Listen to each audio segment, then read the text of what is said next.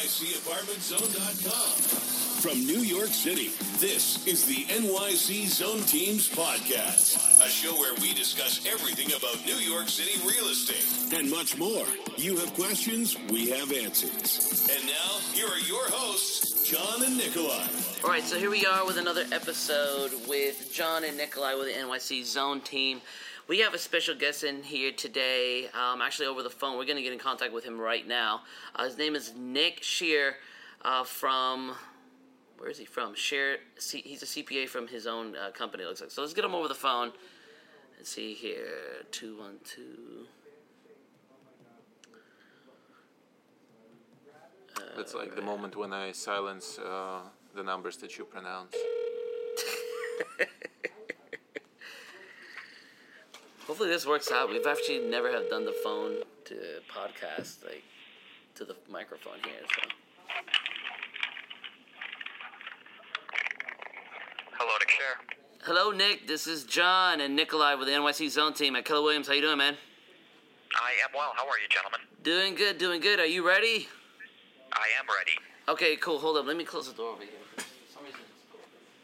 So we do have the mic rolling already, but I guess John will have to do some cutting and editing.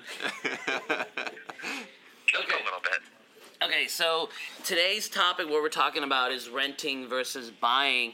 Uh, Nick uh, was actually at, here at the Keller Williams office, kind of giving us a breakdown of the differences of renting and buying, and also kind of describing and how to essentially generate wealth with different types of strategies and tactics that I think were really great, and we want him to be a part of the podcast. So I want to thank you so much for being a part of the podcast, Nick. Do you want to you want to share a little bit about uh, your background, your business, and all that kind of stuff?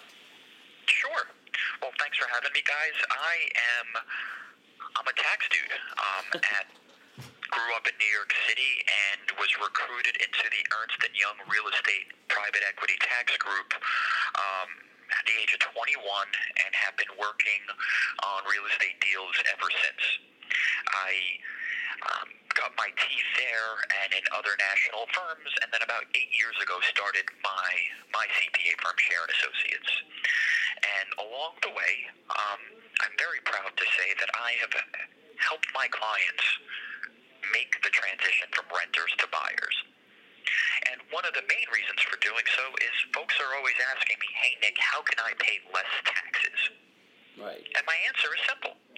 Well, there's a million things that we can do to achieve that, one of which is, well, let us purchase our home rather than rent, and let us use the interest that we pay to finance that acquisition as a tax deduction, giving us a pretty good tax shield. Right. But that's just a part of it. Right. Exactly. Um, I and I think we come across a lot of people who are looking to buy uh, that are currently renting, and I think it's really hard for them to really understand exactly um, why they should be paying more per month versus just keeping their rent at a lower price. When I, I think you explained it perfectly when last time you were here. If someone's paying thirty five hundred dollars a month for, let's say, a one bedroom here in Manhattan, and but when they go and they do go, but they're going to buy something that's a, an additional two or maybe three thousand dollars a month why should they you know why should they buy versus rent in, in this scenario And I think we, in that presentation, created a very mechanical approach to answering that question. correct And that mechanical approach really identified three different components that make this analysis very sweet. And yes, sweet is my professional term. um, so it starts with, well, you're exactly correct. And we're going to use very rough numbers. And we advise anyone who is really interested in this to sit down with yourselves and maybe their tax professional and look and develop a more concrete model for their particular acquisition. But just from a high level, I think let's identify the individual who's renting a one bedroom in Murray Hill and paying 3500 in rent right let's assume they have a down payment and they go ahead and they buy the equivalent one bedroom in Murray Hill, and now all of a sudden they have a mortgage payment and a maintenance payment, and those two come out to about 5,500 Okay. Well, the first part of that that they need to understand is how much interest are they paying? And the reason why we want to know that is, well, the interest is tax deductible and will effectively either reduce how much they owe or create refund. Cash in their pocket, but it's not felt on a monthly basis. Right. Uh, quick question, Nick. On in, in, piggybacking off of the interest uh, that you that one pays on a mortgage, I believe with the new Trump tax plan that came out, isn't there limits of like what kind of mortgage you could take out and and uh, does it put a cap on that? It does. It does. However, I want to go through my example. Okay. And then I'll explain how this changed from 17 to 18. I think that may provide our listeners with a more concrete understanding of the mechanics here. Okay, sounds good. So let's stick with that 3500 a month versus 5500. And again, these are very very rough examples and custom modeling is, is advised before someone goes ahead and makes a purchase. Sure. The first thing that we want to understand as well of that mortgage payment, how much of that mortgage payment is interest? And let's assume that it's a $4,000 a month mortgage payment, and let's assume that it is a $1,500 a month maintenance Okay. versus $3,500 in rent. So we are coming up with $2,000 extra cash. Let's also assume that this is a $750,000 mortgage Okay. at 4%. Okay. So, if you have a four thousand dollar a month mortgage payment, and it's for seven hundred and fifty at approximately four percent, and any of our listeners checking a mortgage calculator would very easily tell that this came from my rear end. This particular example. So again, it's just to explain the mechanics of this. Sure. So 750 at 4% means that 30,000 or 2,500 of that $4,000 mortgage payment is applied to interest. Okay. So that $30,000 interest payment is a federal and state tax deduction. Anyone who's in a position to finance a property like this probably makes $200,000 a year or so. And so between maybe they make $300,000 a year. Anyone in that range is paying about 40% federal and state tax. Maybe it's a little higher, maybe it's a little lower, but for purposes of understanding the mechanics here, we'll call it 40%. That means that 40% of 30,000 because we get a deduction for 30,000 is going to save us 40% of 30,000 or $12,000. Okay. So the so that means our combined federal and state taxes will be twelve thousand dollars less because of that thirty thousand dollar mortgage interest deduction. So all of a sudden, the fifty five hundred that we're paying per month Mhm. is reduced by the thousand dollars in tax benefit that we feel per month. Sure. Okay. So now we're at 3,500 versus 4,500 of monthly cash outflow less the tax benefit. Okay. But let's go back to that $4,000 mortgage payment because if 2,500 of that is interest, then that means the other side of that is principal pay down. Sure. So every single month when someone makes a $4,000 mortgage payment, they're paying down their mortgage by 1500 bucks. And that is 1500 bucks being added to their wealth. Correct. However, additional wealth is very illiquid, right? It's in the equity of the home, which we can only access by selling the home or getting a home equity line, and those aren't things that we're likely going to do. Sure. And it's essentially kind of like you, you like you said before. It's like getting money from one pocket and putting it into the next. Where previously we were taking that money and throwing it to our landlord. Correct. It wasn't going in our pocket. Correct. So, so that fifteen hundred dollars takes the forty five hundred down to three thousand dollars. Okay. All of a sudden, on a cash flow discounted for tax benefit, discounted for monthly cash outflow, all of a sudden that net number is less than the cost of renting. Because now we're at thirty five hundred versus three thousand. That's correct. And oh yeah, what's that thing that happens with real estate? Oh yeah, it goes up. So on top of that, you got it, I- appreciation. I, was forgetting for a second. Right. Um, so we buy real estate, and through asset appreciation, Mm-hmm. the value of it goes up. So let's assume we bought a place for nine hundred and fifty thousand dollars. We put two hundred down and borrowed seven fifty. Okay. Now, what would you guys say is the average price appreciation that Manhattan or New York City has experienced over the last decade?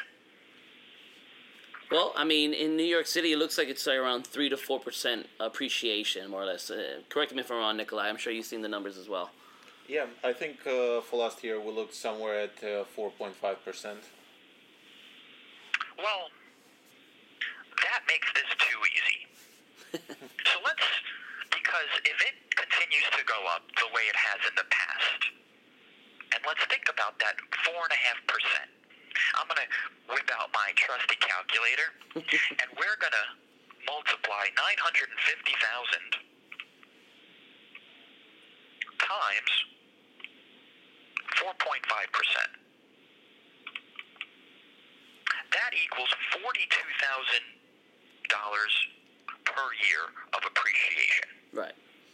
Right. Exactly. And if we discount four thousand dollars by month, right? Divide forty-two divided by twelve.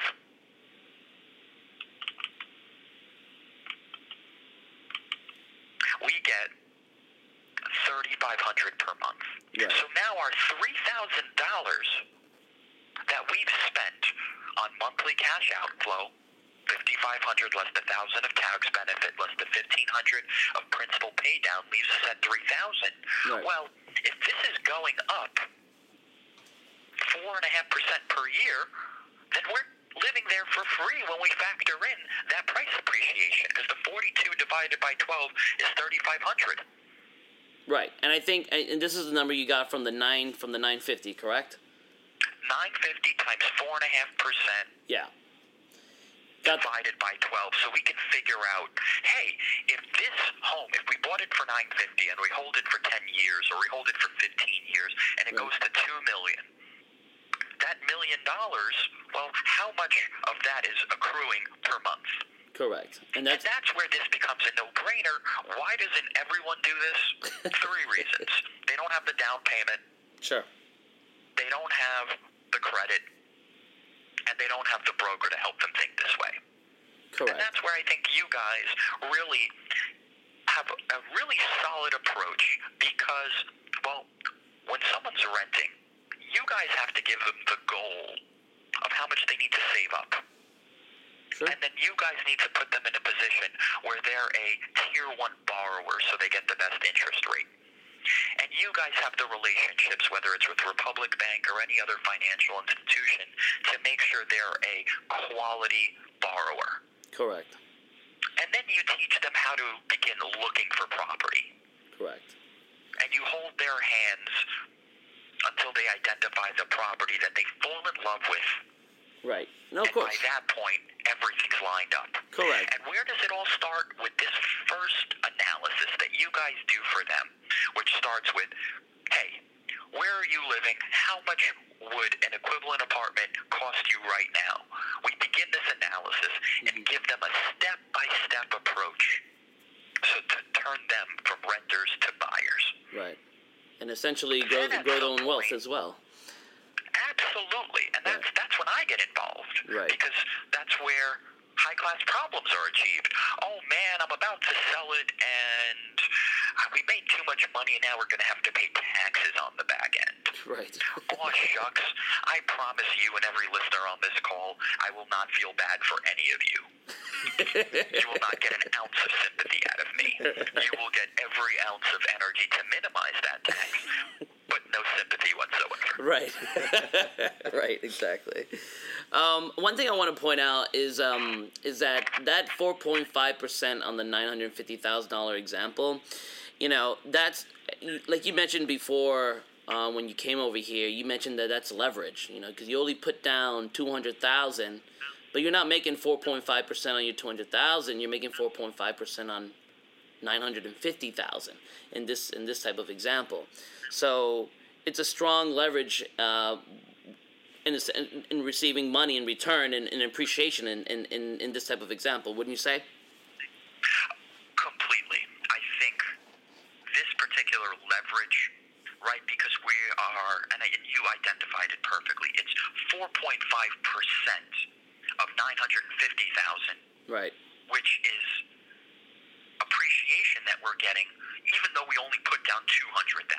Right. So when we look at 200 versus 950, that's a 4.5x multiple. Just so happens that it's 4.5 and 4.5 percent. really, this 200,000 that you put down is growing at closer to 17, 18, 19 percent because of that leverage. And that same dynamic, that same levered return, where if the stock market is doing 12%, but you're levered up 5x on 4%, you're doing 20%. Right, which which is going to lead me to the next thing because we do have some people who are like, you know what, I don't want to buy because I feel I feel like if I put two hundred thousand dollars down on a twenty percent, let's say, of a, of a property of, of a million dollars, as, an example, you know, with that two hundred thousand, I can make twenty percent on the market. Why am I going to put it down on a home? And so, in reality, and I, I, I think we discussed this before. Yeah. Let's start with this. Folks that genuinely earn 20% on an annual basis are few and far between. Mm-hmm. Correct. Those are, if we're talking basketball, those are the NBA players. Sure. And most people don't work with NBA players. Most folks play with somebody who played basketball in high school or college. Sure. Or maybe their rec center or something like that. Right. So let's understand we don't plan for outliers. And any particular investor who is at 20% crushing the market. Mm-hmm. Right. Those um, folks, they are somebody that I, I don't think this analysis is for. Right, but you know, but, but going, it's still possible. Sure. It's still possible because what needs to be done, and any investor who is making 20% knows how to do financial modeling. And a financial model needs to be built that takes everything into account. How much hmm. money they're pissing away on rent and what the future returns on that could be if levered up properly Right. And we look, and for them, for those folks that get outsized returns, they need a more robust model that takes future investment earnings and discounting that into account. And we can certainly do that. And so for any um, person that's listening, mm. and they wouldn't be listening because the market's open right now, and to get 20%, you gotta, you gotta be heads down. Pretty much, pretty much. But but what you were saying earlier, you know, with 200,000 down, you pretty much you, said that um, we since we, essentially we are leveraging with the money that we had. You said in one year, if we're making a 4.5 percent return on the on the leveraged amount, it's almost about 17 to 20 percent, which is almost as similar to if they were to get just 20 percent off of 200,000. So I feel like it's almost the same thing. Wouldn't you say? I don't know.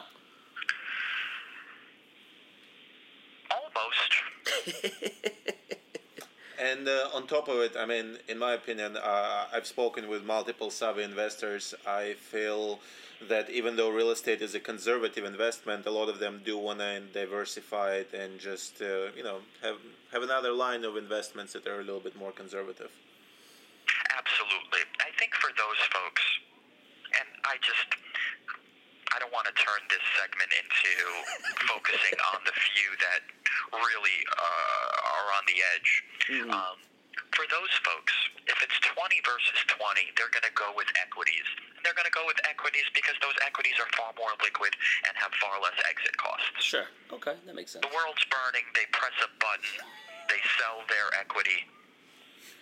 And they sell it for cheap and they walk away. Sure. Okay, that makes sense. And so for those guys, but those guys, again, they're few and far between. Right. What we're really focusing on is that management consultant who's making $250,000 that's spending, that has $150,000 saved up, Sure. Mm-hmm. that has good credit, and is looking to build wealth. One of the first avenues that he should consider building wealth is by monetizing his largest or one of his largest expenditures, which is his rent. Right. Exactly. And how could we turn our rent expense into a wealth building cash flow expenditure? That's what we're doing. Right, and which which is going to lead me to my next question because um, people are are some well some people are aware about the capital gains tax, and um, in this scenario, what what do you think would be the best type of strategy to avoid paying the tax with the capital gain tax? So it's not exactly a strategy. It's mm. more of, and, and I think this is where things are so sweet, and this is where we possibly get an edge over that investor making 20%. Okay. So let's say we buy it for 950 and we sell it for 1.6. Okay, The price went up 650, but we're going to have costs um, to achieve all of this to sell it, the broker costs, the transfer taxes, a little bit to the attorney. They walk away with $500,000 of gain. okay, If this is a married couple, under Internal Revenue Section 121, there is a gain on sale exclusion for a primary residence when you lived in that primary residence for two out of the five years immediately preceding the sale of $250,000 per spouse. So if it was a married couple that bought that apartment and has $500,000 of gains, when they get that huge check, when they sell that apartment from the attorney, all of it is tax free. Let's say they made a million net gain, then they're only paying tax on 500,000 of it. right, So purchasing your primary residence is something that is advantaged from a tax code perspective. We really want to understand that tax tries to control behavior, right? Mhm. Governments feel that folks that grow up in a home that is owned by their parents tend to have higher rates of education, lower rates of crime, and are generally viewed as more productive members of society. right, I think nearly every study has held that to be true. right, And so what governments do is they look to incentivize the behavior that they think provide for a better economy and a better society.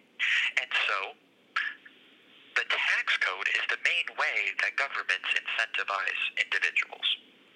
right, And tax has always been very favorable to real estate. It is exceptionally favorable to real estate when it's your primary residence because of 121. Couple of years ago, the IRS for real estate investors passed very favorable repair regulations that the real estate industry lobbied very hard for. And 2018 tax reform has done nothing but increase the benefit from a tax perspective of investing in real estate. okay, So if I'm ru- running, I want the wind at my back, and the wind, the tax wind, is at the back of real estate. right, okay, And it has been there for a long time, and I see no, absolutely no change in that coming. okay. Um, just to kind of go back to what we were saying before Yeah. in regards to the Trump tax plan. Correct. Just curious. the- You know, a the- lot of people are asking us right now, like how. It, how does it affect us now? What has changed for us? Does it still make sense for us to buy? And uh, are we capped at any point of deductions?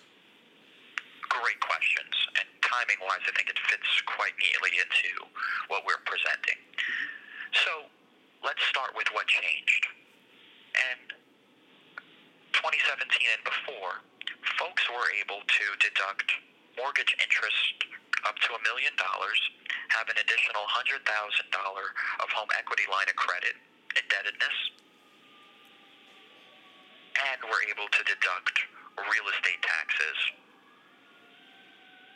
in full with the only limitation being AMT. We're not going to get into AMT today, but Right. for it's a mechanism that causes folks to pay more taxes. Okay.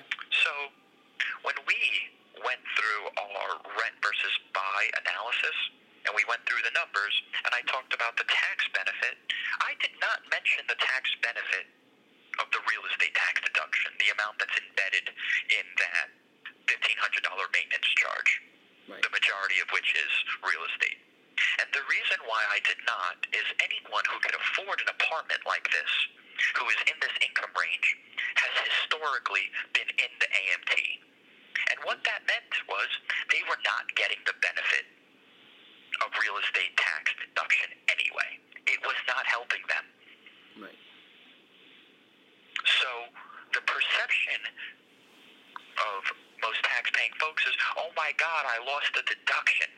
The reality is, oh my God, I lost a deduction that I never got the benefit of. Right. And I think most folks, when they're looking at 2018 tax reform, they're assuming that they were getting the benefit of that state tax deduction. And how do I know that that's true?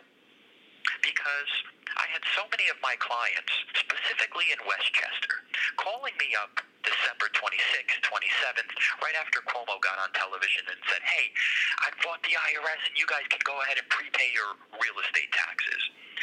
And I I'm getting all these calls from my clients, and they're saying, "Hey, we we drove by the county assessor's office, and there's a line down the block of folks holding forty thousand dollar checks to prepay their taxes for 2018. Oh wow. Why aren't you telling me to do that?" And I said, "Very, very simple. They're all schmucks, and Cuomo's a jerk. Here's why. They hmm. should have said." Hey, consult your tax advisor. If you're in the AMT, all you're doing is, is giving New York State an interest-free loan. Why would you prepay something that you're not getting the benefit of? Oh wow. Not true for everyone. And Mhm. to be fair to Cuomo, he's not in the business of giving tax advice, and most people should always consult their tax advisor on a particular move. But let's take three of my clients, for example. Now, these are three clients that are brothers, Mhm. and each one is more remarkable than the next. So one of the brothers who makes about a half million dollars a year calls me and says, hey, should I prepay my real estate taxes? And I said, no. He goes, why not? Everyone's doing it. And I, I said to him, well, you're in the AMT tax, and we ran your projection for 2017. You will be in the AMT tax. You're not going to get the benefit of it. And you're a talented investor. Why are you going to give them an interest-free loan when you could simply hold on to that money for three months, six months, a year, until it's actually due? And he said, oh, good point. And make twenty percent off of it, baby. But then the older brother called. Now, right. the older brother is an investment professional that gets paid like an NBA All Star. Okay. God bless him. and for him, he said, Nick, should I prepay my real estate taxes? And I said, right away. Why? So then, good question, good question. Well, he is out of the AMT tax to the point where he gets the benefit of the real estate tax deduction. So, for folks that are making seven figures a year, they are going to be hurt by this. Mhm. They are losing a deduction. They are essentially paying more for real estate. But let me tell you something. My clients that are in the $30 million of net worth and make several million dollars a year, they're not buying real estate for tax benefit. Right. Tax benefit wasn't driving their decision. Mm-hmm. But for the folks that are making this transition from rent to buy,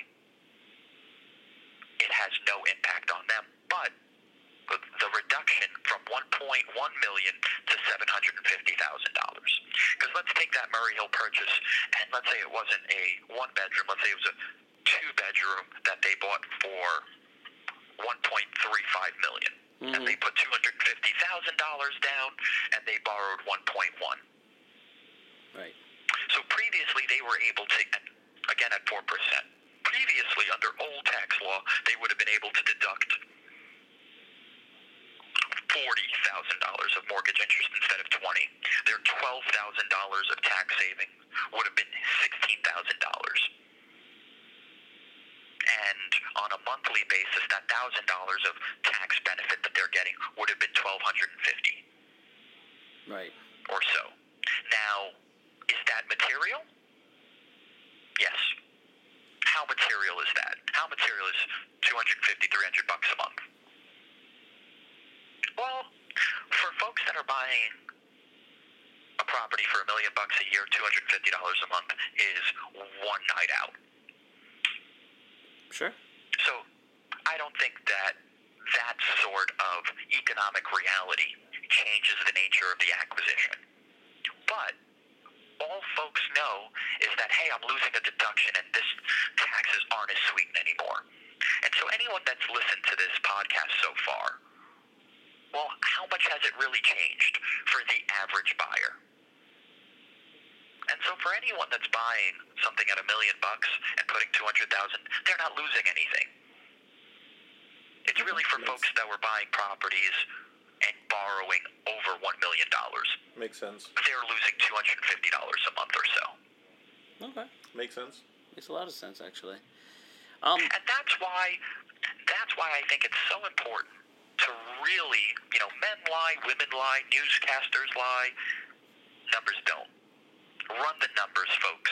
The numbers very well may surprise you and have you say something like, shit. I should have done this a long time ago. Right. That's, numbers uh, never lie. And that's how I felt when you came and gave the presentation. I was like, wow, I just had my eyes opened up. Yes, I think I think um, a lot of pe- I think this is going to benefit a lot of people. This podcast, um, in opening their eyes, kind of how it opened mine and, and Nikolai's eyes when you passed by. Nick, if if anyone want to get in contact with you, what is the best way for them to reach you? I think an email would always be best. Um, I think a thoughtful email explaining their situation and what they're looking for, and if it's a good fit Right. And whether it's a good fit or not, I always email back. But if it's a client in a situation where I feel I'm excited about it and can provide a lot of value, then okay. they should email NICK at SHER hyphen CPA.com. That's Nick at Sher CPA.com. Beautiful. Beautiful. I think um, I think that's pretty great. Nick, thank you this, so much for being. Was, yeah, this yes. was a ton of information. Thank you so much for taking half an hour out of your day, and um, I'm sure people will be reaching out. Correct, 100%. Thanks so much for uh, for passing by, Nick, and um, for all our listeners that are out there um, who are listening to this podcast. Of course, make sure to follow us on all our social media on Facebook, YouTube, uh, Instagram, and also make sure to follow follow our website. Check it out at nycapartmentzone.com. And I think that wraps it up for today. And um, we'll catch you on the next episode. Take care, everyone. Thanks a lot, Nick. Bye, guys. Thanks Bye-bye. for having me. NYC Apartment Zone, NYCApartmentZone.com.